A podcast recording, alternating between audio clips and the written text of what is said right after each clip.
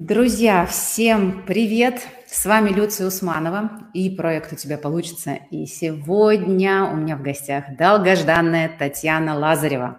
Татьяна, здравствуйте! Здравствуйте! Во, нашла, куда смотреть, в камеру. Здравствуйте, здравствуйте. Извините, что мы немного задержались, технические неполадки.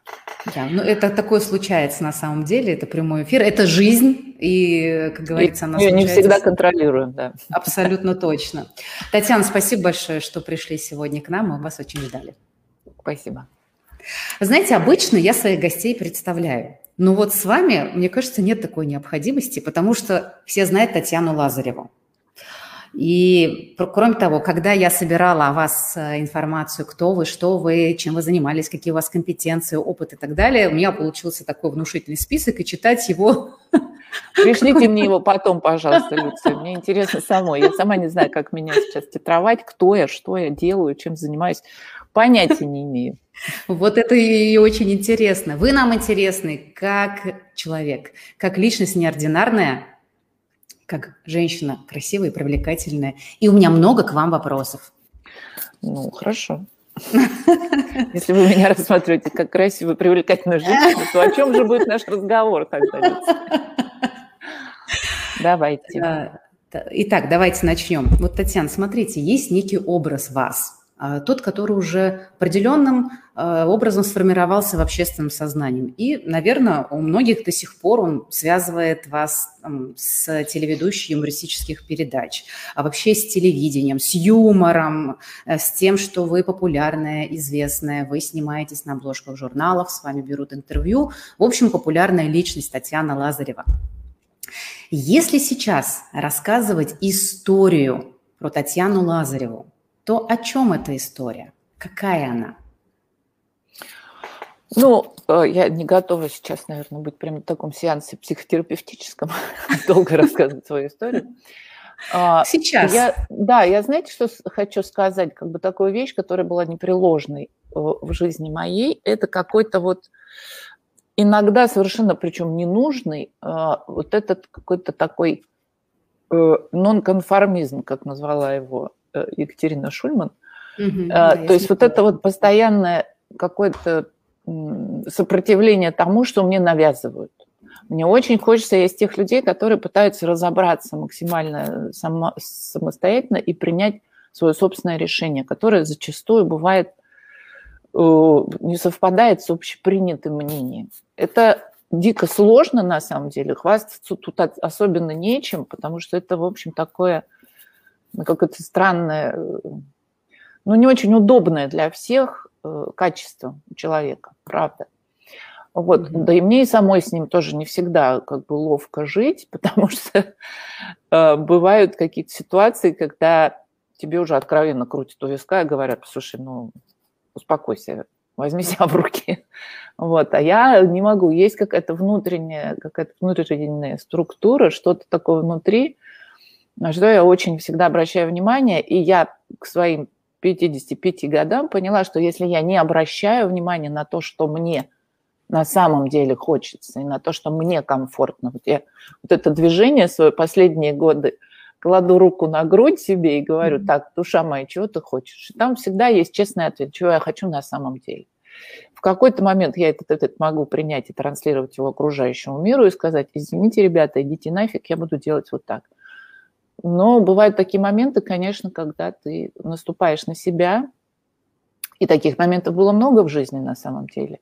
Но вот как сейчас показывает опыт моей прошедшей всей жизни, это мне так делать нельзя. Я совершенно не, при, не, при, не призываю так всех как бы так жить, да, оппортунистично. Да. Вот. Но, но для меня вот такая вот история случилась. И, и еще бы я добавила, знаете, ваш вопрос меня навеял на такую мысль, которую я все давно пытаюсь доформулировать. Спасибо вам, возможно, это сейчас произойдет. То есть вот когда мы говорим с человеком, которому там уже за, ну, допустим, сорок-пятьдесят, ну, за пятьдесят, например, да, то спрашивать его, как бы, то есть, кто ты, чем ты сейчас занимаешься, но это действительно тянет на большой разговор, потому что раньше, да, вот мы все выросли там в какой-то такой ситуации, когда там ты кто, я бухгалтер, да, а да. ты кто, я водитель троллейбуса, все, вопросов больше не было. Как описать там, вот вы, например, кто, да, как, кто Это вы? Это тоже долгая история. Да. И поэтому, да, поэтому мы все должны сейчас, наверное, привыкать к этой новой вводной в жизни, когда мы за жизнь меняем кучу всяких разных э, профессий, занятости, интересов. И это совершенно прекрасно. И я надеюсь, в очень скором будущем отойдет уже вот эта необходимость называть кого-то там, вот сегодня у нас в гостях такой-то. Окей, если человек интересен, значит, ну, совершенно неважно, там он троллейбус, водитель, точнее, троллейбус, да. или троллейбус водителя. Да. И троллейбус что касается да. меня, например, то я прекрасно mm-hmm. понимаю, о чем вы говорите, когда говорите, что там многие меня знают по телевидению, по КВНу, там, бла-бла-бла. Но это настолько все в прошлом для меня, что для меня это сейчас очень странно. Я уже давно не юмористическая ведущая, давно не, не телеведущая вообще. К юмору вообще имею отношение только как к любой человек, да, не больше. Вот поэтому все. Я все. Да, поэтому мне вот интересно было спросить, какую историю вы сейчас пишете о себе, потому что, вот, вы знаете, наш мозг таким образом устроен, что мы считываем по человеку, по его действиям, по его поступкам, по его деятельности в том числе, мы создаем себе в голове некую вот эту вот нарративную, эм, нарратив, то есть человек, и мы сами о себе как-то думаем через истории, которые мы пишем, и также о других людям, людях. И здесь, знаете, интересно, что вот эти ожидания, они как раз и происходят от того, что мы какие-то истории уже написали. И вот когда говоришь Татьяна Лазарева, оно включается. И это есть некие ожидания того, что люди от вас ждут. Ну, вот простите, раз... я же на них не могу никак повлиять. Абсолютно. Правильно? Вот, подождите. Да. Вот у меня как раз был следующий вопрос. На самом деле это повлиять можно, да, продолжая писать историю, продолжая являть собой какую-то другую идентичность. И вот у меня был вопрос. А вы вообще сейчас... Когда вы говорите, я вот удивляюсь тому, что они меня связывают, и там с прошлым, и это все осталось уже там позади. А вот ту историю, которую вы пишете о себе сейчас, это исследовательская. Когда вы хотите слышать, что я э, хочу сейчас, это, может быть, какие-то ваши... А, там новые увлечения, интересы и так далее. Вам интересно как-то на это повлиять? Или вам это вообще сейчас как бы, ну вот, мне это как бы, это не про меня, не для меня сейчас? Потому что в любом случае мы это делаем ежедневно. Если вы как-то задумались об этом, то какую, как бы вы хотели изменить представление о вас? Ну, я потихонечку, конечно, его меняю, в том числе и mm-hmm. потому, что я вот уже сказала, что я никак не могу повлиять на других людей и их представление обо мне. Все, что я могу делать, это настаивать на том, что я сама для себя вот сейчас чем интересуюсь, что мне важно, что мне интересно. И люди, которые там приходят и пишут, о, Танюська, симпампуська, они как бы там напарываются на свои не, не те ожидания, и дальше уже либо остаются со мной, если им эта личность интересна, либо остаются с той Танюськой, симпампуськой, которая она была, и которой достаточно в Ютубе тоже можно посмотреть. Да. А, что касается меня сейчас, что мне самой интересно, что меня привлекает, это а, почему-то я пришла к какой-то теме общения между родителями и детьми. Мне кажется, mm-hmm. это очень важно. Мне кажется, что я имею достаточно большой опыт свой, со своими тремя детьми, и это действительно опыт, который сын ошибок трудных, в том числе это не просто там опытная мать, а это действительно были какие-то большие трудности, вопросы, которые мы там все проходили.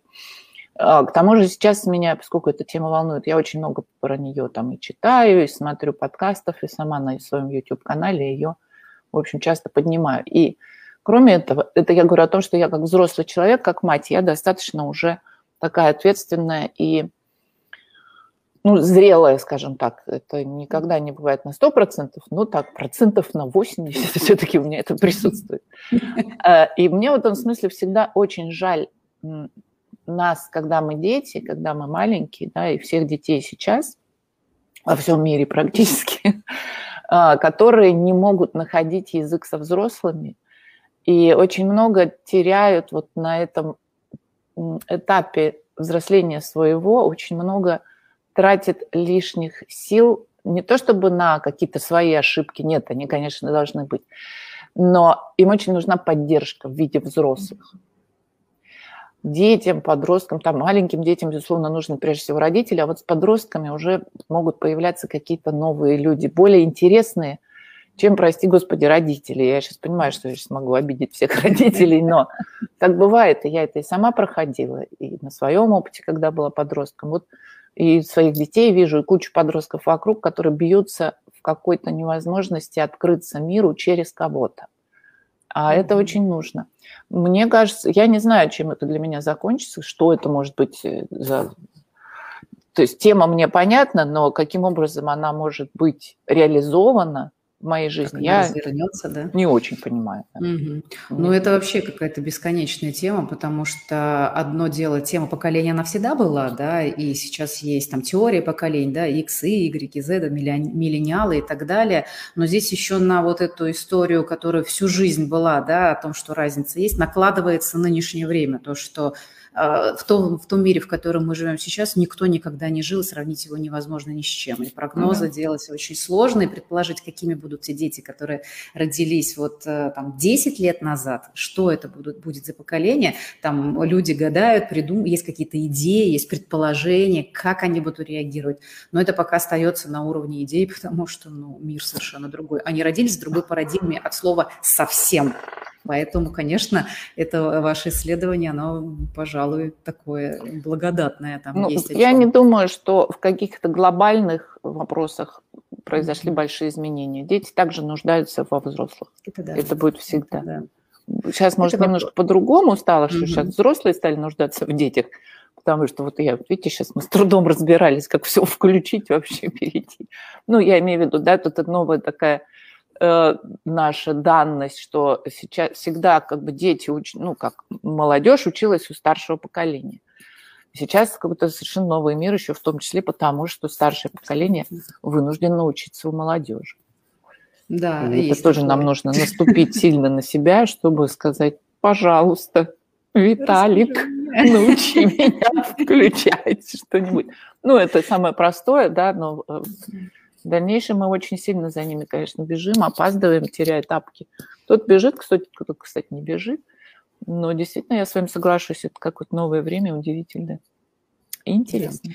Хотя недавно я какой-то мем встретила, что а можно уже больше не жить в этом удивительном, прекрасном, изменчивом мире, потому что он слишком изменчивый стал. К сожалению, нельзя. К сожалению, нельзя. Потому что, нет, вы знаете, на самом деле многие живут в нем.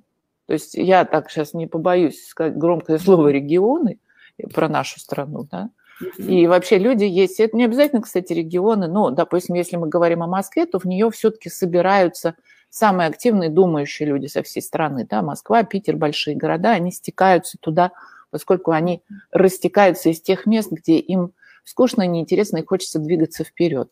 Но людям, лю- людей, которые не хотят двигаться вперед, у нас очень-очень много, большинство, я думаю, и они прекрасно живут, и смотрят телевизор, и копаются. Ну, то есть сейчас, правда, не хочу никого обидеть совершенно. Я абсолютно, например, тоже хотела бы даже быть в какой-то момент именно на их месте, потому что жить вот в этом изменчивом мире, ну, ужасно заколебало уже все это, честно говоря. Сил на это нужно очень много.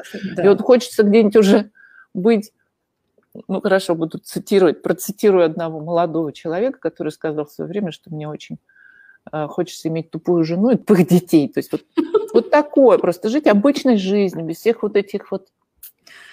Но я, правда, его разочаровала и сказала ему, что уже все, уже без шансов. У тебя уже никогда не будет тупой жены и тупых детей в том числе.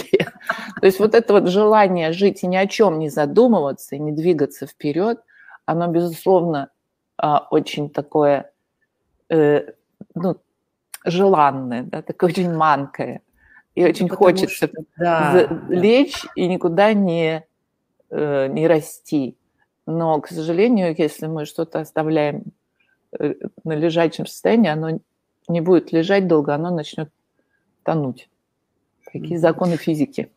Да, это вопрос неопределенности, который сейчас увеличился в разы. И Вообще, в принципе, вопрос неопределенности стоит всегда, когда мы что-то новое начинаем, да, новый проект, Конечно. Новые идеи, что-то. А оно всегда есть, и мы с этим столкнемся. Просто сейчас вот эта нагрузка, фактор неопределенности, он что-то на разрыв уже. И Конечно. Поэтому сил на это, конечно, уходит очень много. Да. Я хотела вас про неопределенность задать, спросить, ну и спрошу, на самом деле, чуть-чуть об этом попозже, да, я все-таки хочу один дурацкий вопрос вам задать, надеюсь, что вы не очень сильно расстроитесь, потому что, мне кажется, вам его задавали сто пятьсот раз. Это же ваш дурацкий вопрос, не мой. Да. И я думаю, что его задавали вам очень много раз, да, о том, какую роль юмор играет в вашей жизни, но я его не буду задавать в таком контексте, я вот, знаете, больше, наверное, хотела бы спросить об, о следующем. А, вот тот бэкграунд, который у вас есть именно, да, чуть-чуть еще коснемся этого вот юмора, своего а, взаимодействия с ним, там, актерства и так далее, а вот оно помогло вам а, в формировании позитивного мышления? Или я просто, думаю, ну, что работа и работа? Я думаю, что оно не, никоим образом не влияет на позитивное мышление. Угу. А, есть такие люди, которые очень депрессив, ну как это, ну не депрессивно, а такие, ну, э, то есть, например, вот человек все время рассказывает анекдот и ржет, да? Это не значит, что он вечером не приходит домой и не наливает себе там бутылку вина, чтобы как-то прийти в себя и расслабиться, и быть в каком-то... У меня про это есть прекрасный совершенно разговор на YouTube со Стасом Пьехой. И мне кажется, это какие-то химические зависимости в голове, то есть эти всякие дофамины, что-то там еще. То есть когда ты веселишься, но это совсем не значит, что на самом деле ты вот всегда такой. То есть, например, вот для, для меня это обычная такая история, когда мне говорили, что я, если я там сидела в какой-то момент и так с таким обычным лицом, вот таким, mm-hmm. все говорили, что у тебя случилось, кто-то mm-hmm. умер. Потому что настолько люди привыкли, привыкли да. а, к тому, что ты все время веселишься, все время такой там ржешь и так далее, а, что вот, вот этот перепад, он очень сложный. И юмор здесь в данном случае может быть, может играть просто какую-то роль именно в качестве самоиронии. То есть когда ты находишься в каких-то состояниях разных, да, мы же вообще, ну, наше поколение, по крайней мере, вообще не очень привычно к тому, что это могут быть разные состояния, что ты можешь быть не только постоянно веселым и оптимистичным, и всех радовать, да, и хорошей девочкой или хорошим мальчиком, но ты можешь быть так же, ты можешь злиться, ты можешь Абсолютно.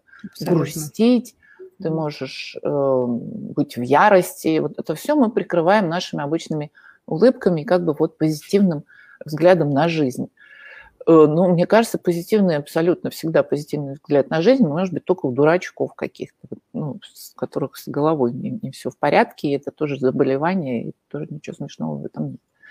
Но когда мы говорим о юморе по отношению к самому себе и к своим чувствам, единственное, что здесь может быть очень важным, мне кажется, это самоирония. Да. Но это тоже, я не сказала бы, что это качество, которое можно каким-то образом... Э, Воспит... Ну, наверное, можно, но если этим заниматься с самого детства, да, и помогать в этом своим детям. Но э, когда ты вот находишься в каких-то ситуациях, когда ты там себе не принадлежишь, ты, вот в этот момент, конечно, стоит так остановиться и сказать: так, Таня, это ты сейчас с кем разговариваешь? Вот, вот сейчас прям, когда ты говоришь там, ну или там вообще что-то еще такое, то есть что тебя...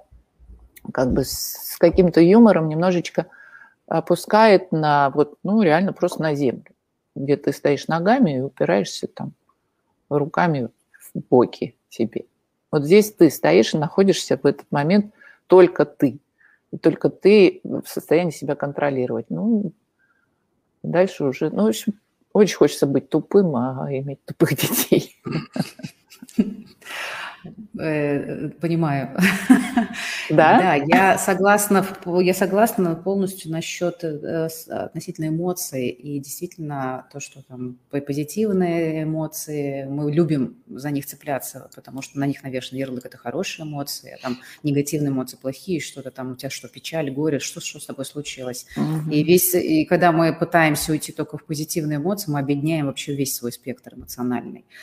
А тут даже больше, наверное, не эмоциональный фон, хотя это, это часть нашей жизни, это, скорее всего, вопрос про мышление, да, вот как бы, как я мыслю, я больше настраиваюсь на, там, позитивный исход, или мне больше склон, склон, есть склонность как бы там к какому-то самокопанию, находить какие-то там эм, баги, да, в своей системе или что-то. Ну, в общем, вот позитивное в том смысле, как на, на чем я фокусирую свое внимание, да, больше там на радостных событиях своей жизни, на том, что у меня получится, или на том, что там меня беспокоит, я переживаю или еще что-то. Понятно, что мы все и о том, и о том. Другое дело, чего больше, да, в моей жизни. И вот мне было просто интересно узнать, если некая корреляция от того, чтобы нахождение в неком позитивном контексте в деятельности влияет на это, вот на эту способность или нет, или это какая-то сугубо индивидуальная штука, которая как навык нужно прокачивать, если есть желание этим заниматься, или это вообще какая-то врожденная способность. Вот. Я думаю, что это навык, который можно развивать. Uh-huh. Потому что, конечно, безусловно, если ты там, вот у тебя есть какая-то там твоя часть жизни, но, допустим, полдня ты тратишь на какую-то деятельность, которой ты должен заниматься, да, там работа какая-то, встречи, mm-hmm. не знаю, что-то еще. То есть, если, например, ты в первую эту половину дня будешь проводить время с какими-то, ну, как мы хорошо будем использовать слово позитивными, с какими-то там позитивными людьми, мыслями, деятельностью какой-то такой энергичной, да, то это тебе даст, это в тебе сохранит некий заряд внутри, чтобы вторую часть дня прожить, mm-hmm. ну, вот как-то так. А если, допустим, первую часть дня ты будешь там рыдать и поедешь на похороны, на кладбище, и там поговоришь с каким-нибудь парочкой депрессивных, отвратительных людей, которые тебе неприятны, то во второй половине дня ты, естественно, совершенно будешь разбит абсолютно.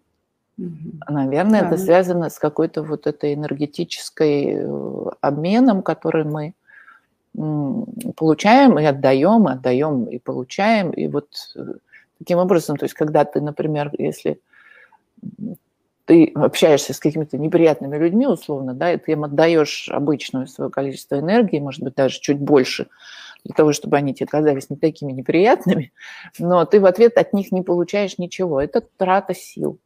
Mm-hmm. А, с другой стороны, если ты общаешься с кем-то, там, не знаю, с какими-нибудь детьми, боже мой, у которых этой энергии вот столько вот, mm-hmm. им девать некуда, поиграл с какими-то там малышами, повозился, все, ты счастлив, у тебя куча какой-то, ты получил кучу каких-то зарядов, и, ну, естественно, что-то им тоже отдал, и вторая часть дня у тебя, ну, так условно, да, мы делим, дальнейшая какая-то жизнь у тебя идет по-другому. То есть, в принципе, это некий навык, ну, навык, не навык, но это некое внимание к себе, к своему окружению, к своим занятиям, к которому все, в общем-то, рефлексирующие люди приходят.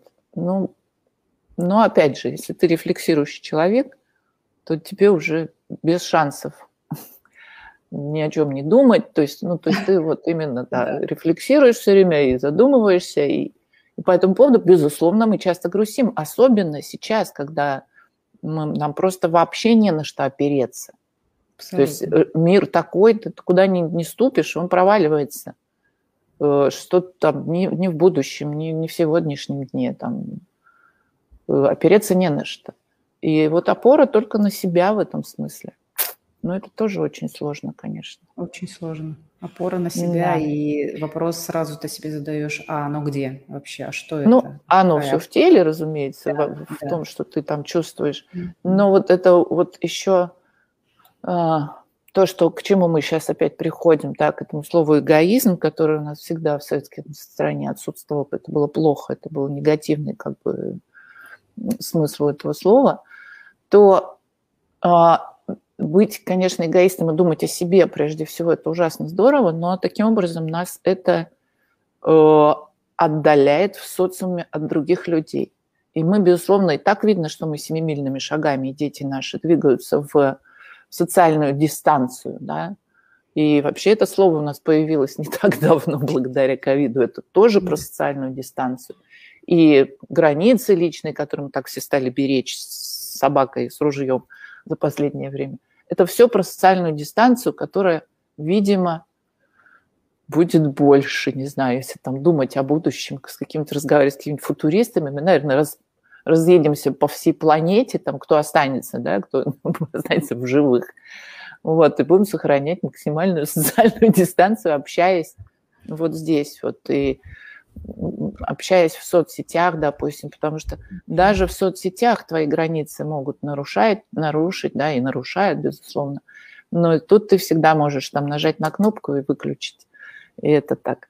А вот когда это происходит в жизни, вполне допускаю, что мы найдем какой-то способ вот общаться гораздо меньше, гораздо более выборочно, заниматься теми вещами, которые нам нравятся и не мешают другим, да, там все сразу начинают кричать, что типа, а я же тогда возьму пистолет и пойду всех убивать. Ну, я говорю, поверьте мне, так как вы, сделают далеко не все. Вот, то есть это такое право давать людям свободу и право иметь эту свободу для себя, разрешать что-то себе, но при этом разрешать людям, это вообще долгий эволюционный труд. Так что мы сейчас перед, на этом вот стоим, я думаю, перед этим. Да, это, это интересно порассуждать о будущем и про социальную дистанцию. И вот то, что вы сказали про избирать людей, да, с кем мне интересно общаться, с кем нет, и я выбираю вот это и уважительные отношения, и по отношению и к себе, и к людям. И в этом смысле сейчас же, я не знаю, наверное, это одно с другим очень соотносится. Сейчас ведь время комьюнити, время сообществ. И это действительно, и футурологи про это продолжают и говорить, и это время уже наступает. И тут, наверное, вопрос встает, а где моя стая, да, то есть с кем мне интересно, то есть кто те люди, которых я допускаю в самый ближний круг, там, дальше это круг там какого-то социального общения, приятельствования, да, и более большой круг – это то вообще, в каком сообществе я нахожусь, с кем мне интересно, почему я хочу здесь находиться. И это очень важная тенденция, мне кажется, особенно сейчас вот в контексте той самой социальной дистанции, найти своих, потому что… Человек всегда стремится увидеть, понять, почувствовать, что есть нечто большее, чем только он сам. И в этом смысле вот такое сообщество, оно очень ценно становится. Вот mm-hmm. эта идея про сообщество, она вам как-то откликается? Вы сейчас ведете YouTube-канал свой. Есть ли у вас цель создать свое сообщество? Или вы, может быть, примыкаете к каким-то другим? Как у вас вот к этому отношение? Ну, если говорить обо мне, то меня вполне устраивают те люди, которые примкнули ко мне в моих соцсетях. То есть это mm-hmm. сейчас прежде всего уже Инстаграм и YouTube. Когда-то был Фейсбук, но почему-то там все так как-то изменилось. Ну, и не могло не измениться за те долгие годы, сколько я там в этом Фейсбуке нахожусь. Там еще до этого ЖЖ был и так далее. Вот, так что, в принципе, меня вполне устраивают там те подписчики, которые... пишут мне, и мы с ними ведем такой открытый диалог, и я, им, я их не раздражаю, потому что тех, кого я раздражаю уже, они быстренько, в общем, отписываются и не смотрят. Ну, какое-то время там бухтят, говорят, что, что это, почему это, ну, им говорят, слушай, не нравится, вали. Вот. И поэтому получается очень такая симпатичная компания и там, и там. Сейчас вот такой период прохождение этого пути, нахождение своей аудитории я прохожу в ТикТоке, куда я зашла, зачем-то в поисках аудитории, там, молодой, мне очень хочется там как-то тоже попробовать себя. Вот, но там очень много каких-то людей, которые не очень понимают, кто я вообще уже, так что вы напрасно думаете, что меня все знают, уже далеко не все, разумеется. А те, кто знает, скорее всего, вот вспоминают, вот, а, ну да, это же тридцать три квадратных метра, а я уже гораздо больше, чем тридцать три квадратных метра. Я уже да, да. метров на тысячу так могу замахиваться, мне кажется. Вот. Но вообще это ужасно интересно, вот это такие качели, да, человеческого «я», и поэтому оно бесконечно будет там существовать, да, личность человеческая, когда ты вот в данном случае, с одной стороны, хочешь быть отдельной личностью, а с другой стороны, без общества ты отдельной личностью не будешь являться, потому что только общество может тебя оценить как отдельную личность. Ну, вечные качели. Так. Да, конечно, и наша личность состоит более из того, из огромного количества субличностей, ролей, масок, каких-то контекстуальных наших сценариев, там, стратегий поведения. Это тоже все мы, да, и вот на это, да. на каждое всего из этого можно сказать, и это тоже я. И там Татьяна Лазарева, тридцать три квадратных метра, это тоже я, это мой бэкграунд. Но сейчас да. я намного шире, я могу быть такой, такой, другой, разный. И, и, и в этом, наверное, вся прелесть вот этого развития, да, жизненного, как, особенно с той рефлексией, о которой мы говорили, да, когда ты можешь прислушиваться, наблюдать, что со мной происходит, как я меняюсь, и присваивать себе разные идентичности. Потому что в какой-то момент одна идентичность уходит, и нам кажется, все ее время ушло. Но ведь за, за ней тоже что-то стоит, и тот опыт, и те люди, и та история наша, которая была, она там присутствует. И это тоже интегрируется, встраивается в нашу личность. Поэтому, да, это действительно такой вопрос очень интересный. Когда происходила у вас смена идентичностей, я даже, ну, не задаю вопрос, было ли это сложно. Я считаю, что это сложно достаточно. Что помогало вам а, в этом? Вот когда буквально приходилось, может быть, начинать где-то заново, что-то э, по-новому делать? О, да вы знаете, тут сложно так вот общо ответить, потому что ну, я бы не рассматривала смену идентичности только, например, в одном аспекте, что у меня там, я лишилась профессии телеведущей. Например, каждый, с каждым рождением нового ребенка, то есть у меня их трое, и особенно с рождением первого ребенка, ты совершенно меняешь себя. Ну, я, абсолютно. По крайней мере, да, ты, я поменяла себя. С, с, там, с замужеством, например, каким-то, у меня их было два, кстати говоря, недавно вспомнила, ты тоже, ты начинаешь пострадать. Да что, да тут каждый, каждый день тебе предлагают какие-то новые варианты твоей идентичности, и ты всякий раз вот себя меняешь в угоду, да, этому обществу, в котором ты живешь и общаешься, даже если это сообщество и соцсети. Но здесь всегда, вот все-таки всегда нужна вот эта опора на себя. А что ты на самом деле mm-hmm. чувствуешь? Вот, вот и все. И, ну, это так говорится просто вот и все. То есть это же нужно настолько с этим либо родиться, да, либо так воспитать. Вот я пыталась, попыталась в третьем своем ребенке, с третьим ребенком уже, ее вот именно с какого-то более-менее сознательного возраста, как раз у нас была такая возможность, ей было десять лет, и она уехала из России учиться в другую страну, и я с ней была там четыре года. И вот за это время я прямо очень старалась, и мне кажется, я в чем-то даже преуспела, далеко не во всем, конечно, но именно ее вот это вот, чего я сейчас хочу на самом деле. Но это не значит, что она кажется, ходит такая, типа, так, а чего я сейчас хочу на самом деле, а сейчас я чего хочу? Это нужно сойти с ума, наверное. Конечно. Потому что, конечно, мы не, не в одиночестве живем. Вот, и, и многое мы делаем и на автомате, это тоже нормально. Ты не всякий раз задумываешься, когда пишешь ручкой, а что я сейчас делаю, а как это у меня вообще получается? Можно разучиться писать, мне кажется, в этот момент. Да, задуматься, если как тот ежик, который забыл бежать и умер. Да, да, да, какая нога. Вот. Но вот это вот э, слушание себя, и тут еще очень важная история, что ты не только должен слушать себя, а ты еще и должен разрешать иметь такое же право другим людям, окружающим тебя. Вот почему мне очень э, не нравится и э, злит ситуация, с которой мы сталкиваемся там с, с властями, да, ну, допустим, в нашей стране, да и в большинстве на самом деле. Потому что у них считается, там по умолчанию есть право э, нам что-то говорить, навязывать, диктовать или там просить в, в такой форме достаточно требования сделать что-то и что-то, да.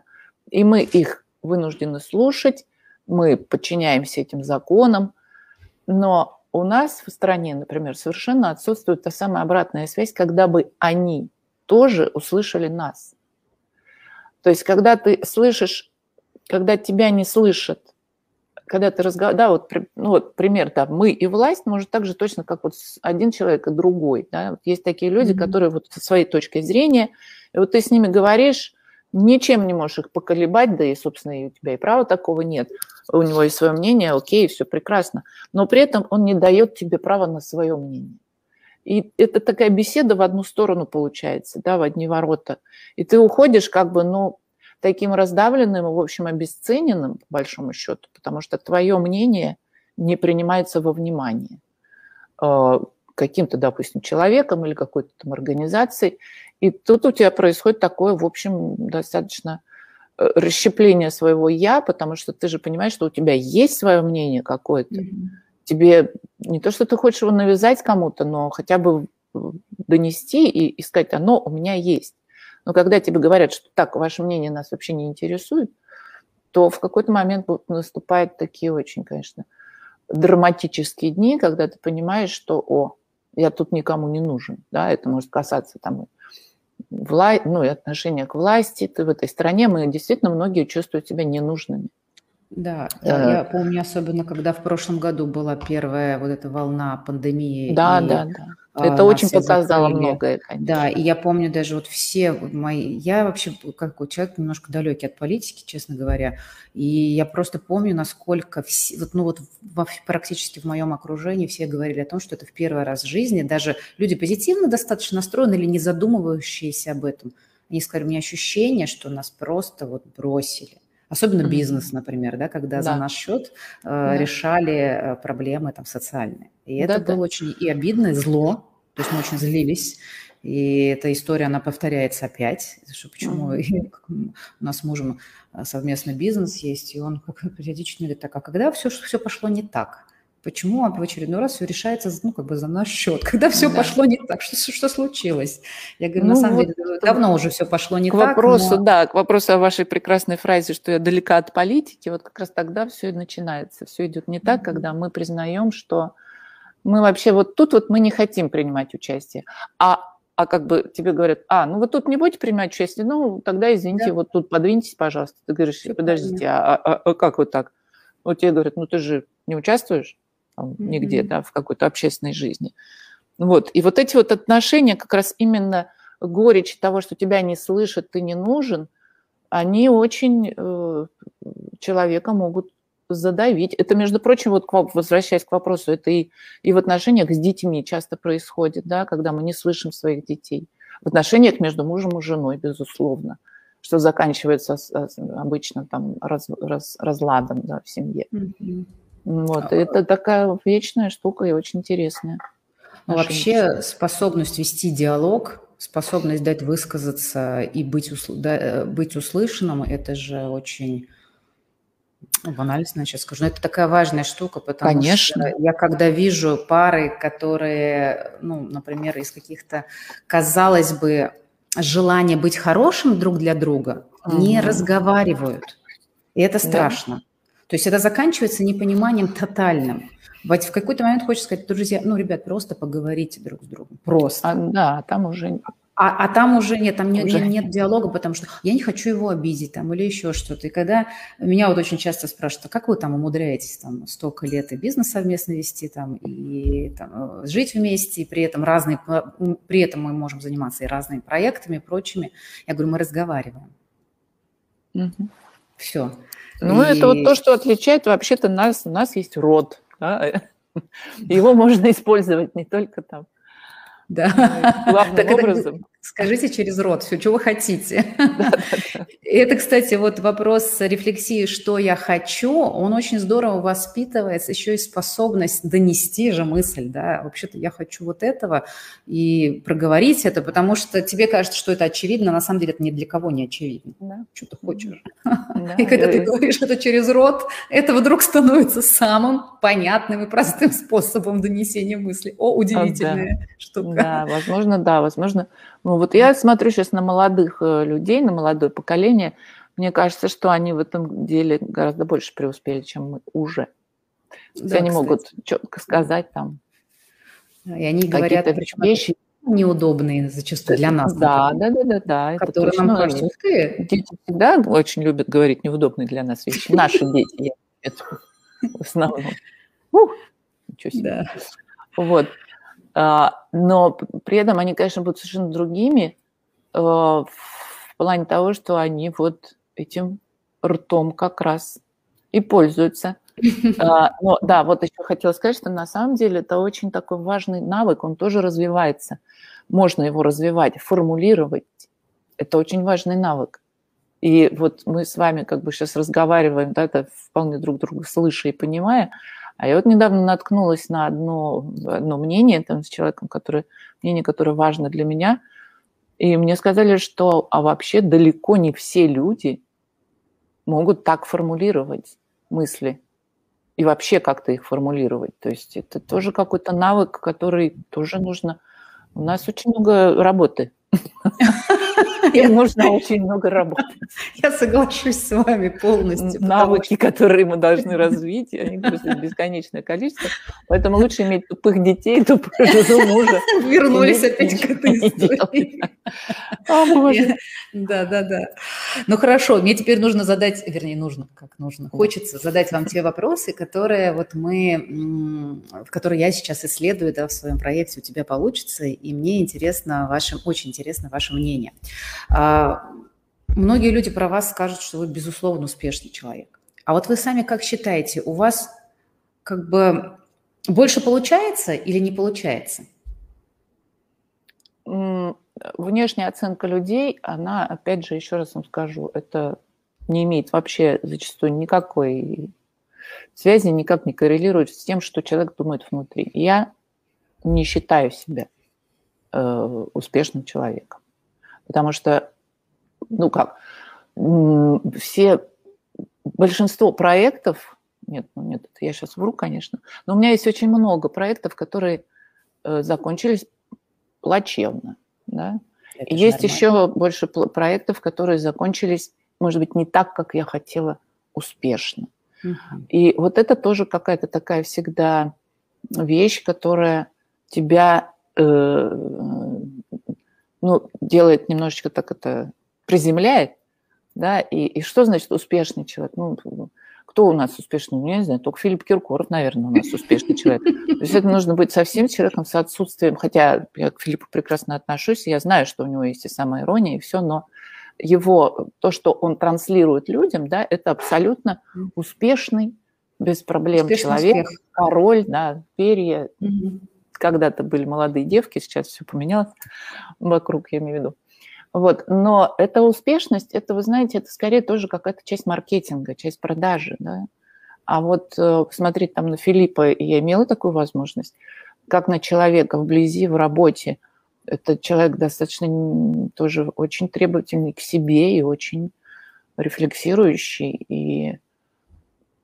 Внутри, если у него спросить, успешный ли он, да, нет, конечно, если мы спросим у него во время интервью, что-то мы вдруг к нему прицепились, господи, простите. Не знаю. Он, конечно, скажет, да, но это яркая личность, да, он вроде успешный человек, ну, не знаю, Ивар Ургант, хорошо, в чем, но всегда в этих людях есть, ну, вот то, о чем мы уже говорили, то есть движение вперед, оно не предполагает остановки. И только двигаясь вперед, ты продолжаешь э, быть, ну, там, или на виду, или там на виду у какого-то сообщества. Но, к сожалению, это движение вперед, оно всегда предполагает ошибки. Не совершая ошибок, ты не двигаешься вперед. И невозможно двигаться вперед, ничего не делая, да. А если ты что-то делаешь, то, извини, ты уже там пошел борщ варить и пролил на пол кастрюлю. То есть, условно, у тебя всегда что-то такое, да, не бывает это идеальной жизни, но это нам дает какое-то там движение вперед, то, собственно, благодаря чему мы и становимся как бы для всех успешными. Ведь успех – это, ну, это такая внешняя оценка. Абсолютно.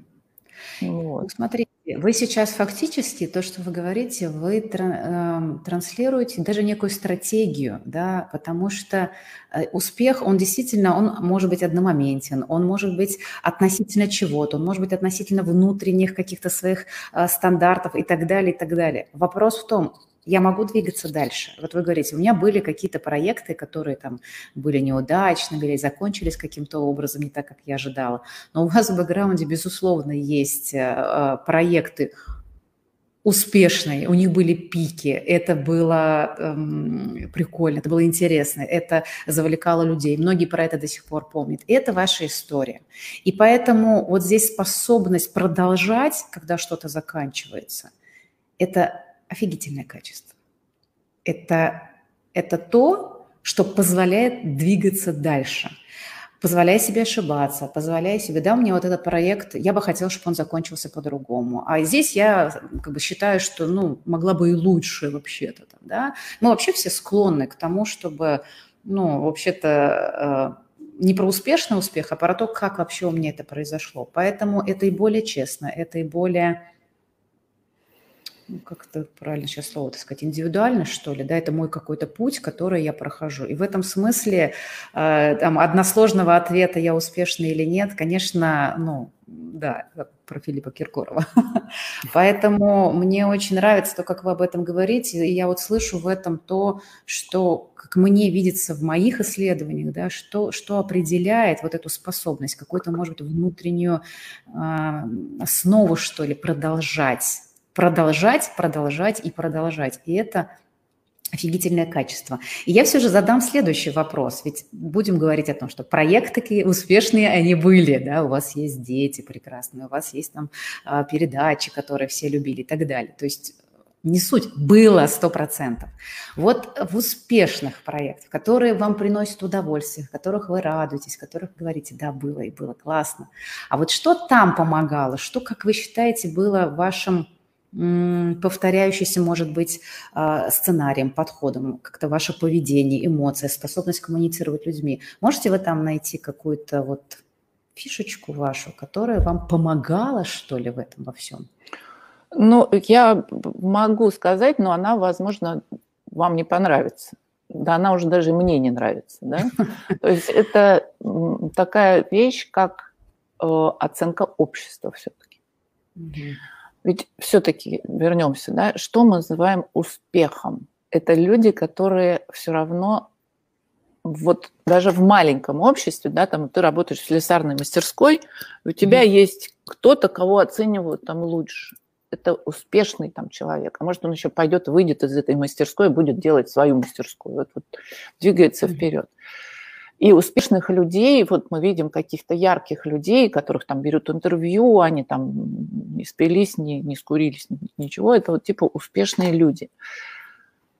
Но давайте подумаем о том, какое количество людей не стало успешными, какое количество людей осталось тонуть, лежать, действительно спилось, ну, в нашем, допустим, там, или наркоманы, да, там, то есть в, нашем, в нашей жизни у меня очень много из моих друзей, там, но там дальше еще хуже стало, да, то есть дальше какой-то, ну, это такая отдельная тема для рассуждения, разумеется, но ведь есть и неуспешные люди, и как бы, и они тоже, в общем-то, люди, и они тоже в какой-то степени, там, достигают своего размаха, масштаба, размера, и это их успех, но они не ну, останавливаются там.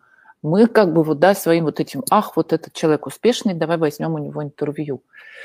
Ну, наверное, да, разумеется, мы так и делаем. Да, но ведь есть люди, которые, которые позволяют себе не быть успешными, вот так вот, и при этом тоже самодостаточно живут. Это, вот, вот это опять же про то, что, что ты чувствуешь для себя. Ты живешь для себя, для своего или... да, познания самодостаточности, или ты живешь для того общества, которое тебя оценивает как успешного или неуспешного. Говорит, фу, этот сбитый летчик, типа он неуспешный. Да? Как мы, например, всех артистов, которые умирают там в какой-то момент, и мы про них забыли, мы либо говорим, там он умер в нищете и бедности, всеми забытый, либо... Ну, там, а как она жила? Да нормально жила, он огурцы выращивал до конца жизни. Правда, она до этого была там великой примой, там, не знаю, балетной или что-то еще. А слушайте, прожила? Мне кажется, да, вот здесь вопрос позволения себе после того, как был какой-то социальный взлет, социальная реализация. Да, это позволить сложно. Себе быть вообще просто кем я хочу, так это ведь тоже вопрос ну, способности есть... позволения себе в этом находиться. Это вот то самое, что называется звездной болезнью. Uh-huh. То есть когда я это часто вижу даже до сих пор среди людей, взрослых уже там моего возраста, которые вдруг получают такую какую-то подпитку от общества, которое их вот пушит, пушит, пушит, как вот там, ну ладно уж, у Филиппа Киркорова, например. Потом напишу ему известно.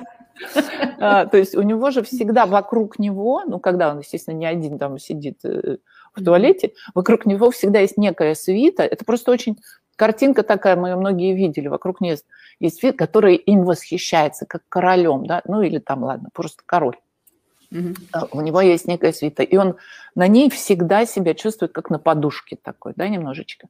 Тебя, тобой все восхищаются. Чем больше людей вокруг тебя тобой восхищаются, тем больше тебе кажется, что это весь мир. А потом приходит какой-нибудь мальчик, говорит, а король-то голый.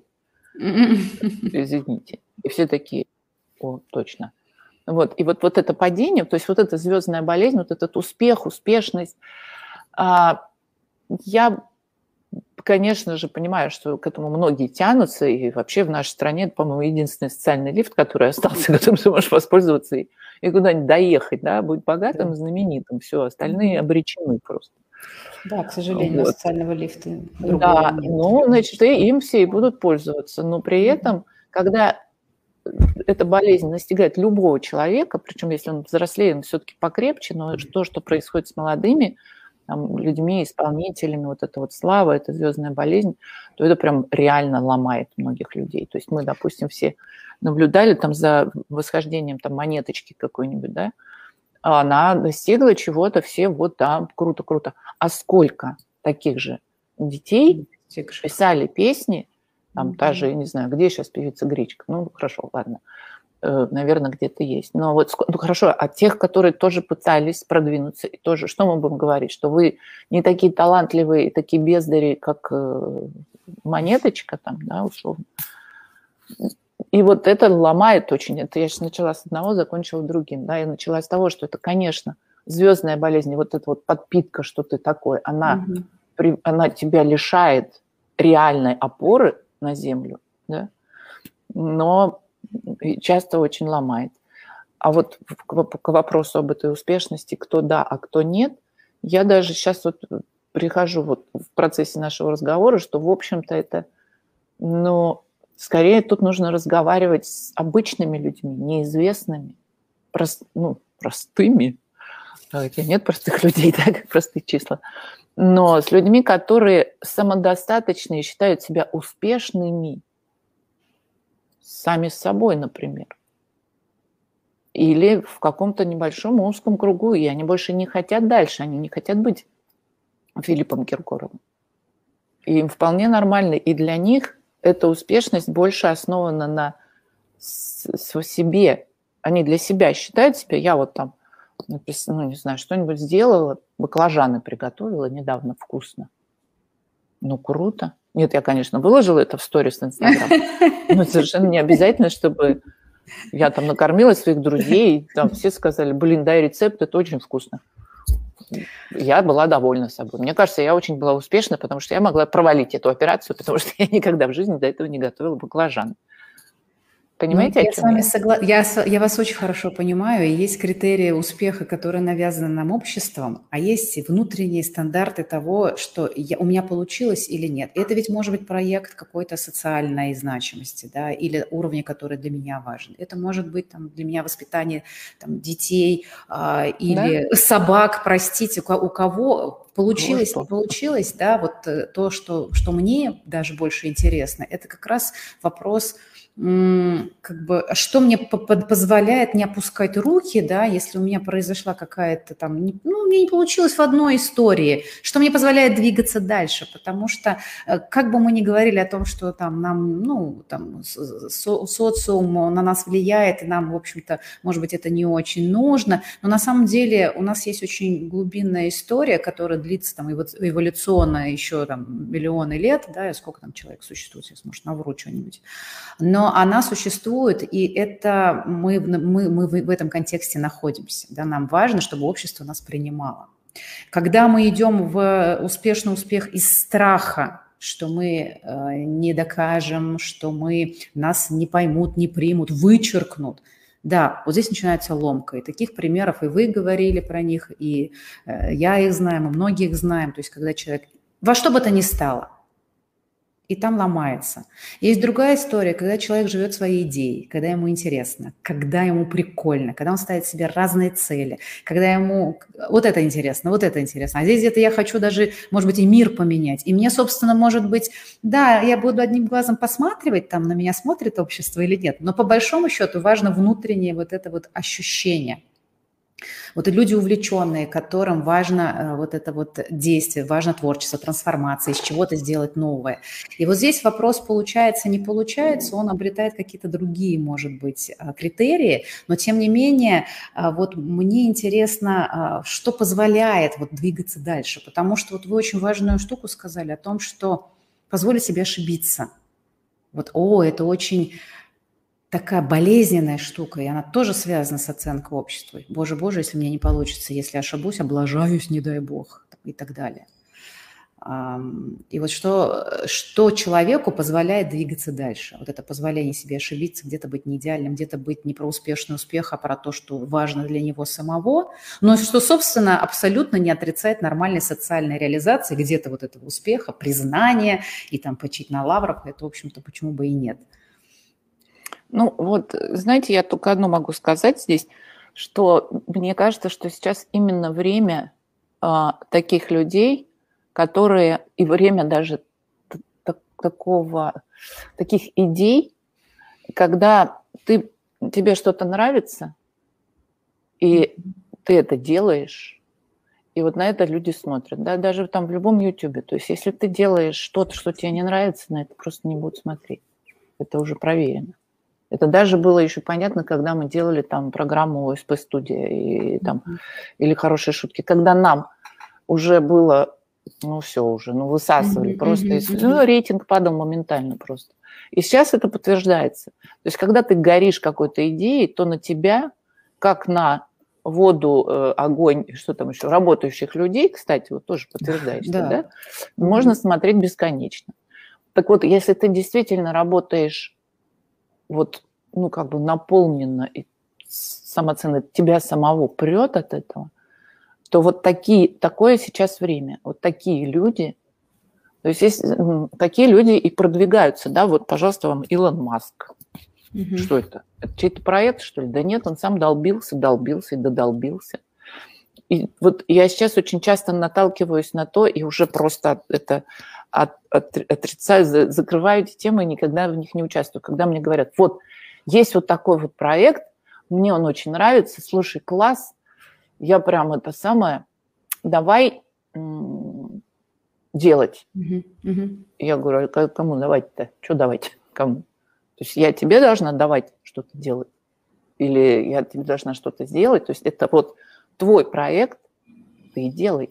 Если ты меня зажжешь этим проектом, если ты попросишь у меня, то есть не просто там давай делать, да, не в приказном порядке давай, давай, это все-таки какой-то такой повелительный глагол. Вообще мне это слово ужасно не нравится. Но если он тебе предлагает, посмотри, какой у меня шикарный проект, у тебя есть два варианта ответа. Ты либо говоришь, блин, три варианта ответа, окей. Ты говоришь, ничего шикарного в нем не вижу, потом ты говоришь, да, проект хороший, а и еще третий вариант, ты говоришь, блин, круто, я тоже хочу участвовать. Угу. И вот есть такие люди, которые вот, вот он горит, горит, да, смотрите, давайте, давайте, все сюда, все на него смотрят. Вот сейчас такое время, все смотрят, говорят, ну, давай, ты что-то нам-то предлагаешь, ну, ты делай. Мне кажется, это очень-очень важно. То есть если ты начинаешь что-то делать независимо от того, кто там тебя поддержит, не поддержит, если ты сам это делаешь, тебе нравится, к тебе придут. Вот это очень четко сейчас наглядно показывает YouTube и Инстаграм, например, тот же самый. И ТикТок тем более. То есть когда у тебя все какое-то так... Ну, то есть вот ты можешь брать там интервью, кучу всяких там, или кучу форматов делать каких-то, которые вроде как должны зайти. Но если ты это делаешь только формально, потому что так делают все, то нет. А если ты, например, там вышиваешь какую-то красоту и выкладываешь в Инстаграм, там, или ногти кому-то рисуешь офигенные, выкладываешь в этот Инстаграм, то у тебя органически к тебе люди но тебя будут подписываться все больше и больше, потому что это интересно, нам интересно следить за теми, э, за, за теми вещами, которые наполнены, опять же, какой-то энергией, которые люди делают, вкладывая туда какую-то свою там энергию. А если люди это делают так, сейчас что-нибудь там одной левой напишу ногой, и сейчас посмотрю, должно, разрекламирую, и все будут смотреть. Не будут. Не будут. И никто твоим делом не будет интересоваться, если оно не интересно тебе. Если я сейчас там посмотрю и начну делать, не знаю, там, оригами или что-нибудь из эпоксидной смолы, там, на что я любуюсь просто, если я не буду вкладывать в это душу, это никому не интересно, только потому что все про это сейчас говорят и смотрят. Не все, это обманчивое мнение. Не все э, смотрят всех, все, что существует. Каждый человек выбирает себе смотреть на то, что его э, привлекает. А привлекает ну, какое-то действие другого человека. Да? Если ты делаешь какой-то свой проект, то, пожалуйста, делай. Вот такой мой выбор, такой мой вывод, да? Делай. И в этом есть как бы, ну, ну вот опять же, да, вот что-то у тебя не получилось, да, какое-то время, безусловно, это нормально, ты сидишь, испытываешь шок, у тебя опускаются руки, ты не понимаешь, что делать дальше, но потом ты там отдыхаешь, накапливаешь какие-то силы, опять же, энергию, тебя опять что-то зажигает, тебя опять что-то хочет делать, что-то хочется делать. Ну все, ты идешь и делаешь. Если не появляется энергия, если ничего не хочется делать, ну, все тогда. А, или задуматься, а почему у меня нет сил, почему у меня нет энергии, а как я вообще себя чувствую, что у меня со здоровьем, что вокруг меня происходит, да, и потом, когда ты набираешь себе достаточное количество каких-то ресурсов, которые тебя восполняют, да, их огромное количество, все что угодно, начиная с тела, заканчивая там, не важно, телом, собственно, или деньгами чьи-нибудь чужими, это тоже ресурс.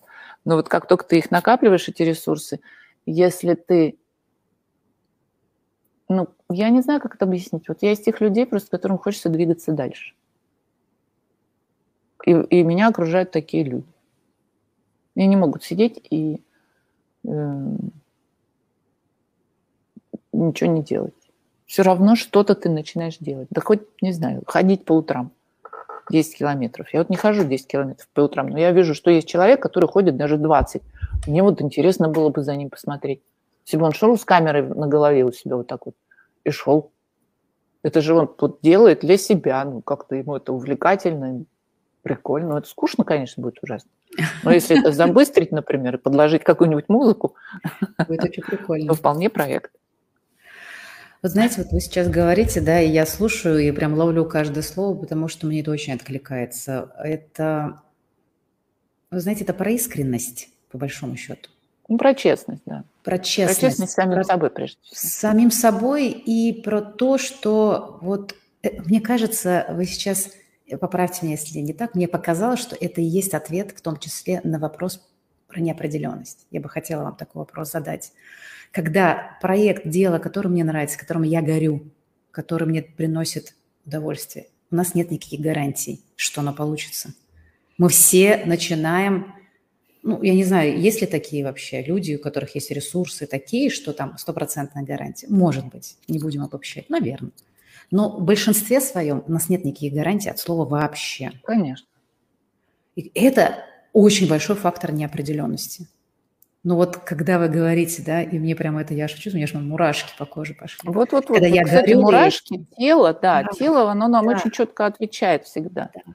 Когда это я это люблю, когда мне это важно, тогда не важно ни скрипты, ни шаблоны, ни правильно ли ты говоришь с точки зрения маркетинга. Кого-то там, других. Там... Да, да. да. Ну а как иначе это... изобретаются какие-то новые вещи, да? Ты, да. Считай, вот ты так считаешь, ты придумал вот эту фигню, ты сам придумал ее. Угу. Ну, пожалуйста, а как иначе что-то новое придумать, да? Я сейчас там не говорю про пылесос там, или электрическую лампочку, но даже какую-то идею. Ты придумываешь ее сам. А дальше уже, а какие могут быть гарантии, что она понравится еще кому-то, кроме Никаких. тебя? Никаких абсолютно. То есть но ты искренне прешься от нее, да? Да, сама крутость от того, что там, чуваки, я лампочку придумал. Да, я уверяю вас, что когда люди придумали лампочку, им сказали, да ты, ты к черту, дурак, чур меня. И долго еще там несколько лет держали лучину где-нибудь там в подвале, потому что лампочка наверняка это все грохнется там и все. Или как недавно был бум, меня это ужасно удивило, был бум вот этого Клабхауса. Да, и да. все просто... Все ломились. Все ломились просто. Все писали, как у тебя нет Клабхауса? Я говорю, у меня нет Клабхауса. Давай, приходи нам, давай, что? Ну, и где тут Клабхаус сейчас? Не знаю, я так оттуда не дошла. И я тоже не дошла. Ну, видимо, у нас с вами есть какая-то вот эта вот... Так, это вообще мне надо? Я... Вот меня когда спросили, давай, там приходит, у тебя куча приглашений, давай, регистрируйся. Я прям реально сидела и думала, вот мне это надо? Да нет. У меня вроде и так пока все хорошо. И, и такие вещи, ну, кто-то же, да, придумал, тоже наверняка, да, это была мысль, что это станет таким Фейсбуком, каким-то там Инстаграмом, может быть, еще и станет. Но вот это вот такое закладывание успехов, ну, это тоже интересная история, ты же все равно всякий раз, особенно если это стартап, особенно если тебе нужно привлечение каких-то денег, ты же, конечно, должен какие-то гарантии обещать, так ты тоже скажешь, извините, у меня никаких гарантий нет. Ой, знаете, а мне кажется, это будет честно.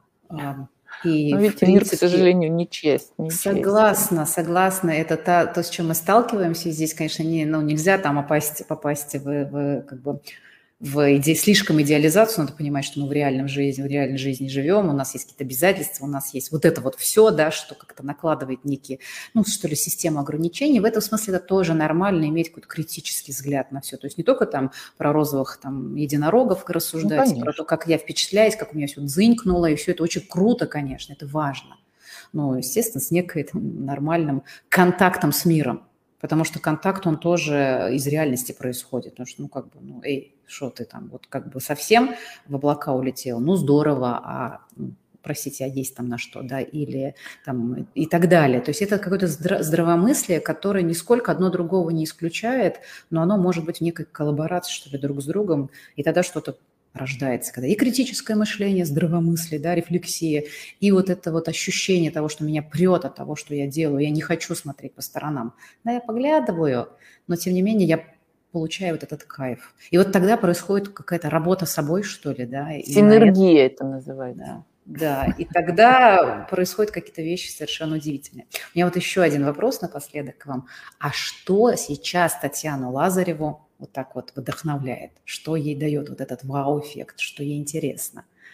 О чем сейчас ваш вот этот вот, может быть, исследовательский импульс? Вы сказали, мне всегда все интересно, мне хочется что-то делать. Я в этом смысле, мне кажется, очень откликается. У меня тоже такой же подход к жизни. Вот сейчас на чем ваш фокус внимания? Вы рассказали про историю, что вам интересно отношения взрослые дети, услышала, еще что-то?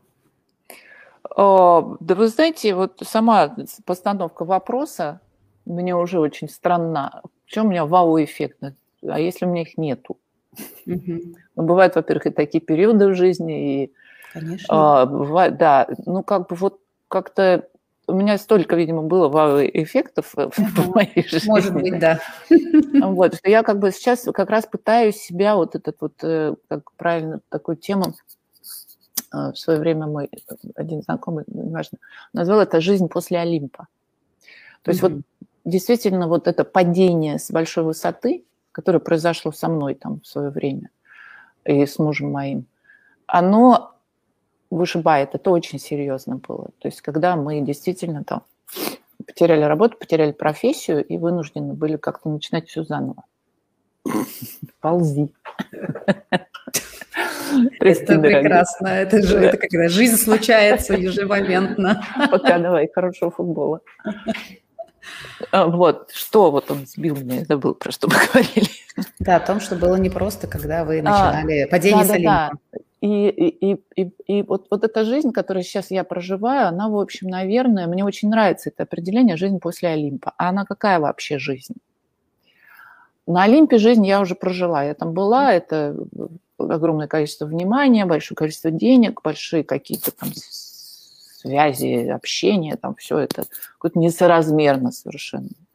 Для обычной человеческой жизни, то есть я прожила уже очень много всяких жизней, и у меня действительно уже... Там, в мои пятьдесят пять лет уже очень яркая жизнь. Уже, в принципе, можно было бы и закончить. То есть многие люди не проживают за всю свою жизнь и части того, что было там у меня, допустим.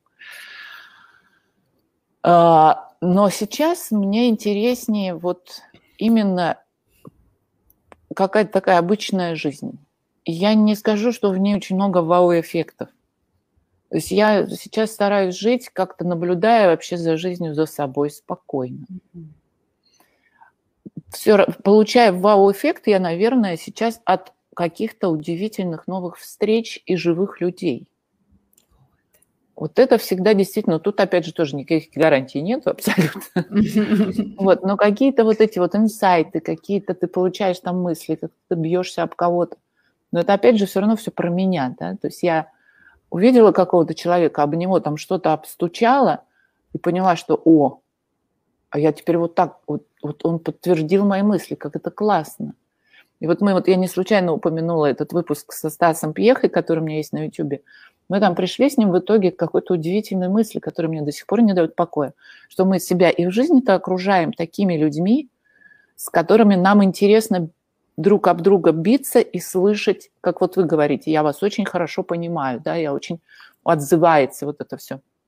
Потому что есть еще огромное количество людей в жизни, которыми мы себя не окружаем, потому что они нам неинтересны. И не потому, что они плохие или мы плохие, а потому что мы об них... Не, у нас нет этих точек соприкосновения. Вот есть абсолютно счастливые, нормальные люди, да, не будем уже называть их тупыми там, людьми, но они, я вижу, что он действительно он счастлив своей вот этой вот жизнью, которая кажется мне убогой, да, там, неинтересной. Но он счастлив, но мне с ним совершенно не о чем говорить. Мне правда, я, я, я, я теряюсь, я просто... Что? О чем еще мы можем там поговорить? Ну, вот какая у тебя там марка телефона, например, да, поговорить. Что еще? Ну, погода, наверное, что-то еще. А вот какие-то в глубокие норы залезать и открываться там друг другу и синергично там что-то находить и получать какой-то инсайт, это вот именно может быть только с людьми, которые такие же уродливые, как и ты. Вот к чему в итоге. То есть у которых такие же там примерные травмы, такие же мысли, такое же сомнение, такая же рефлексия, такой же ужас, да, там, например, перед неопределенностью. А это же, в общем-то, люди глубоко несчастные, по идее. Ну, не глубоко, окей, но в какой-то момент. Но вот такие люди интересны. И с такими людьми встречаешь, ты получаешь тот самый вау-эффект. Но mm-hmm. совершенно не факт, что э, это нужно там всем, э, и мне это нужно прям каждую секунду. Нет, я хочу жить своей какой-то жизнью, про которую я только сейчас начинаю все узнавать, простите меня. У меня еще один ребенок, которому четырнадцать лет, это еще не, не отпущенный ребенок uh-huh. в свою жизнь, поэтому я еще так одним глазом кашу в ту сторону. Я свою жизнь-то еще до сих пор не очень-то и понимаю. Что это такое вообще моя жизнь, когда я не завишу от детей, которые уже выросли и живут самостоятельно, я не завишу там от каких-то там уже отношений, каких-то семейных, которые тоже были там очень важны, нужны, ярки. Все это так полегче стало. Я не завишу сейчас от того количества людей, от которых я зависела, когда я работала на телевидении, например. Да? И сейчас меня половина уже про меня ничего никто не знает, половина по-прежнему смотрит телевизор. И меня там, кстати, тоже до сих пор, как, как говорят, вас нет, там показывают все время по телевизору? Я говорю, да где у вас такой телевизор? Где такой телевизор дают? Где меня показывают? Но при этом вот каждому человеку, я считаю, нужно дать право жить той жизнью, которая ему кажется правильной, и не ждать от него каких-то отчетов и за его вау-эффекты, которые получает или не получает. Ну да, ну в первую очередь, наверное, себе вот это право нужно дать, да, а потом уже, как говорится, а потом другим, на, тем... на других да, людей. Да. Себе, да, сначала.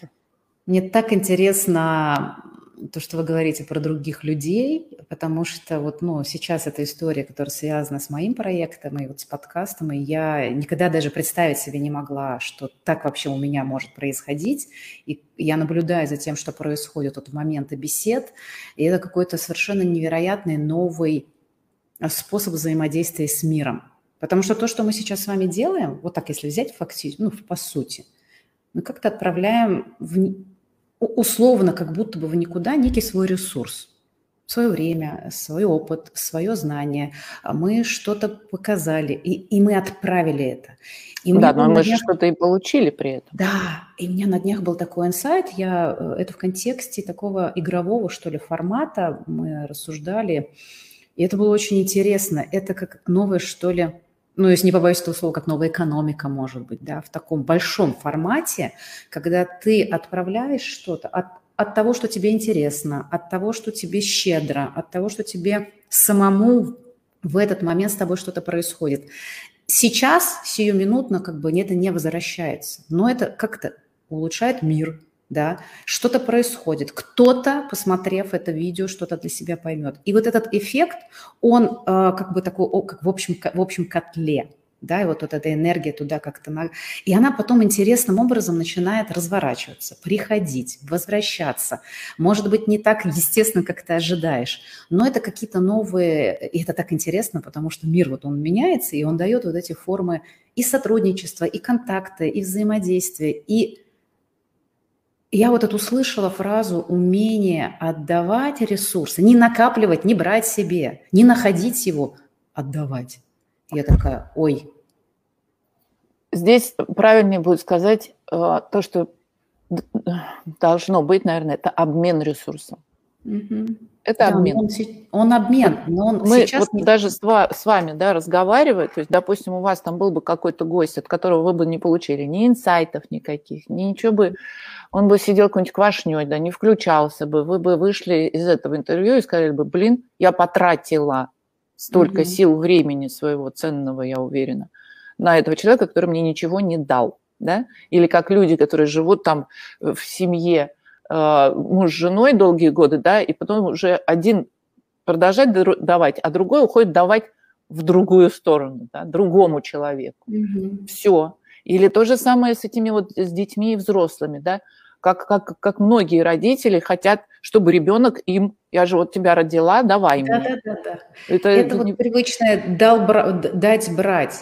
А здесь я говорю даже про какую-то социальную составляющую, да, то есть в таком более большом, что ли, формате. Все-таки Вам... я говорю о том, что вот мы с вами, то есть, да, безусловно, это будет какой-то иметь эффект, там, вау, mm-hmm. не вау, не знаю, там что-то да, придет, что-то не, не придет, но сейчас, в данный момент, вы не, не знаете. Абсолютно. И никогда не узнаете, ну, когда-нибудь вот. узнаете, но и то целиком не узнаете, какой это будет эффект. Там вам кто-нибудь да. вдруг напишет, как у меня был потрясающий случай один, я танцевала там эти танцы со звездами, угу. и понятно было, что мне, меня ужасно перло. Мне было да. все равно абсолютно. Угу. Я танцевала коряво, плохо, там, я вообще никогда не танцевала, но мне ужасно нравилось. И как-то этот проект прошел, и я вот тоже тогда задумалась, господи, что это было, зачем? А я просто летала во время его, мне был такой кайф. И я как совершенно не рассчитывала, что это будет кому-то, кроме меня, интересно. Я, честно говоря, что думала, что я вытащу, вылечу еще там на третьей mm-hmm. передаче, но мы продержались до финала. Я, в общем, пожилая женщина, там, наряду с какими-то молодыми девчонками, и мы с партнером. Так вот, когда это все закончилось, я подумала, ну окей, я получила кайф, все нормально. А потом ко мне как-то подошла одна женщина, вот это был единственный случай, когда это прям был четкий такой фидбэк э, на то, что произошло. Она, я гуляла во дворе там с с ребенком, и ко мне подошла женщина, она была, вот, безусловно, очень взволнована и чуть ли не плакала, и она мне сказала, что, вы знаете, Татьяна, я вот, извините, ради бога, что там я вот вас случайно увидела, я когда смотрела ваши программы, следила за вами, я была на пороге самоубийства. У меня такая ситуация в жизни, что мне, я прямо уже подумывала, что ну все. И она мне сказала, вы меня спасли. Вот так вот. Угу. Вот что там я плясала, там, упахивалась целыми неделями, там все это длилось какое-то огромное количество, два месяца. Что это? Ради того, чтобы ко мне одна подошла женщина, но она же могла и не подойти. Могла. Да? Но тем не менее мы понимаем, что вот, а бывают вот такие случаи. Да? Бывает. И не о всех мы о них узнаем. Но я уверена, что если бы я занималась этим, прошу прощения, если бы я занималась этим не в свою пользу, да, не для себя, для какой-то галочки, чтобы там, не знаю, денег заработать. Угу. Вот. Этого бы не случилось. Да, да. да. Вот да. Как раз про этот эффект я и говорю. Для меня это... И вот мне... мне я, я просто вижу, что... Вот я, я смотрела ваше интервью, которое вы ведете сейчас на вашем канале Лазарева тут, и он такой и исследовательский, и про интересные методы. И это перекликается с тем, может быть, в какой-то степени, что я делаю там в, в своем подкасте. Это немножко другая форма вот этого контакта, когда тебе действительно интересно, но гарантия опять же никаких нет, ты не знаешь, как тебе это вернется, но это что-то, правда, очень важное, ценное и, ну, как бы, как я вам скажу, какие есть гарантии. Есть все-таки, закончим на хорошей новости. Давайте. Есть хорошая новость. Ну-ка. Всякое вкладывание тебя, в, в, самого себя в себя, работа над собой, есть хорошая новость в том, что это гарантия того, что ты а, работаешь над собой и это тебя двигает вперед. То есть все, что ты делаешь, на тебя это абсолютно точно влияет. сто процентов. Других гарантий никаких нет. Да. Но зато ты становишься лучше, ты становишься, ты продвигаешься, ты растешь. Угу. Все это единственная гарантия, которая есть. Но она это очень хорошая такая неплохая штука. Очень ты неплохая. Не, не, не на кого-то там, да, вкладываешься, да. не в кого-то там что-то делаешь. Ты делаешь это самим собой, и это всегда на пользу. Всегда на пользу. Да, любой опыт можно вернуть себе на пользу. Татьяна, спасибо вам огромное. С вами так было интересно пообщаться. Мы говорили уже на тему, почему получается, не получается, но все же в нашем подкасте есть традиция, традиционный завершающий вопрос, поэтому я его еще раз вам задам. Звучит он прямо вот так. Как вы считаете, почему у человека получается или не получается? О, а я не знаю. Вот такой вот вам ответ. Имеете право, собственно. Я редко, да, я редко его произношу, потому что все-таки это очень индивидуально. Это зависит от человека, и это зависит от ситуации, это зависит от проектов. Даже со мной там, да, что-то у меня получается, а что-то не получается. Как я могу говорить про, про кого-то там других? Да я про себя даже не могу говорить, потому что, опять же, никаких гарантий нет, что у меня вот это получится, а вот это не получится. А может, получится, а может, не получится. Как это все? Ну, ну, наверное, если бы я там детей воспитывала каких-нибудь, я бы сказала, вложи больше труда, постарайся, и там все такое, у тебя получится. Ну, не факт. Хотя я люблю очень этот пример, когда дети мне говорят, вот, у меня ничего не получится, это ты. Я говорю, ну, попробуй хотя бы, потому что ты же когда-то не умел надувать пузыри из жвачки. И все-таки, а точно, не умел. И все проходят это. Все дети проходят, это у них не получается. Ну, потом как-то вот ну, получается все-таки. И у меня нет дети. знакомых детей, которые не умеют да. надувать пузыри с жвачки. Все умеют. Пробовать-то все равно нужно. Тоже. Ну что, на этой позитивной ноте будем заканчивать. Татьяна, еще раз вам огромное спасибо за такую прекрасную, мне кажется, живую беседу. Это для меня самое ценное. Спасибо большое. Спасибо. Удачи вам. Спасибо. Друзья, спасибо вам, что были с нами, и до новых встреч. Всем пока. До свидания.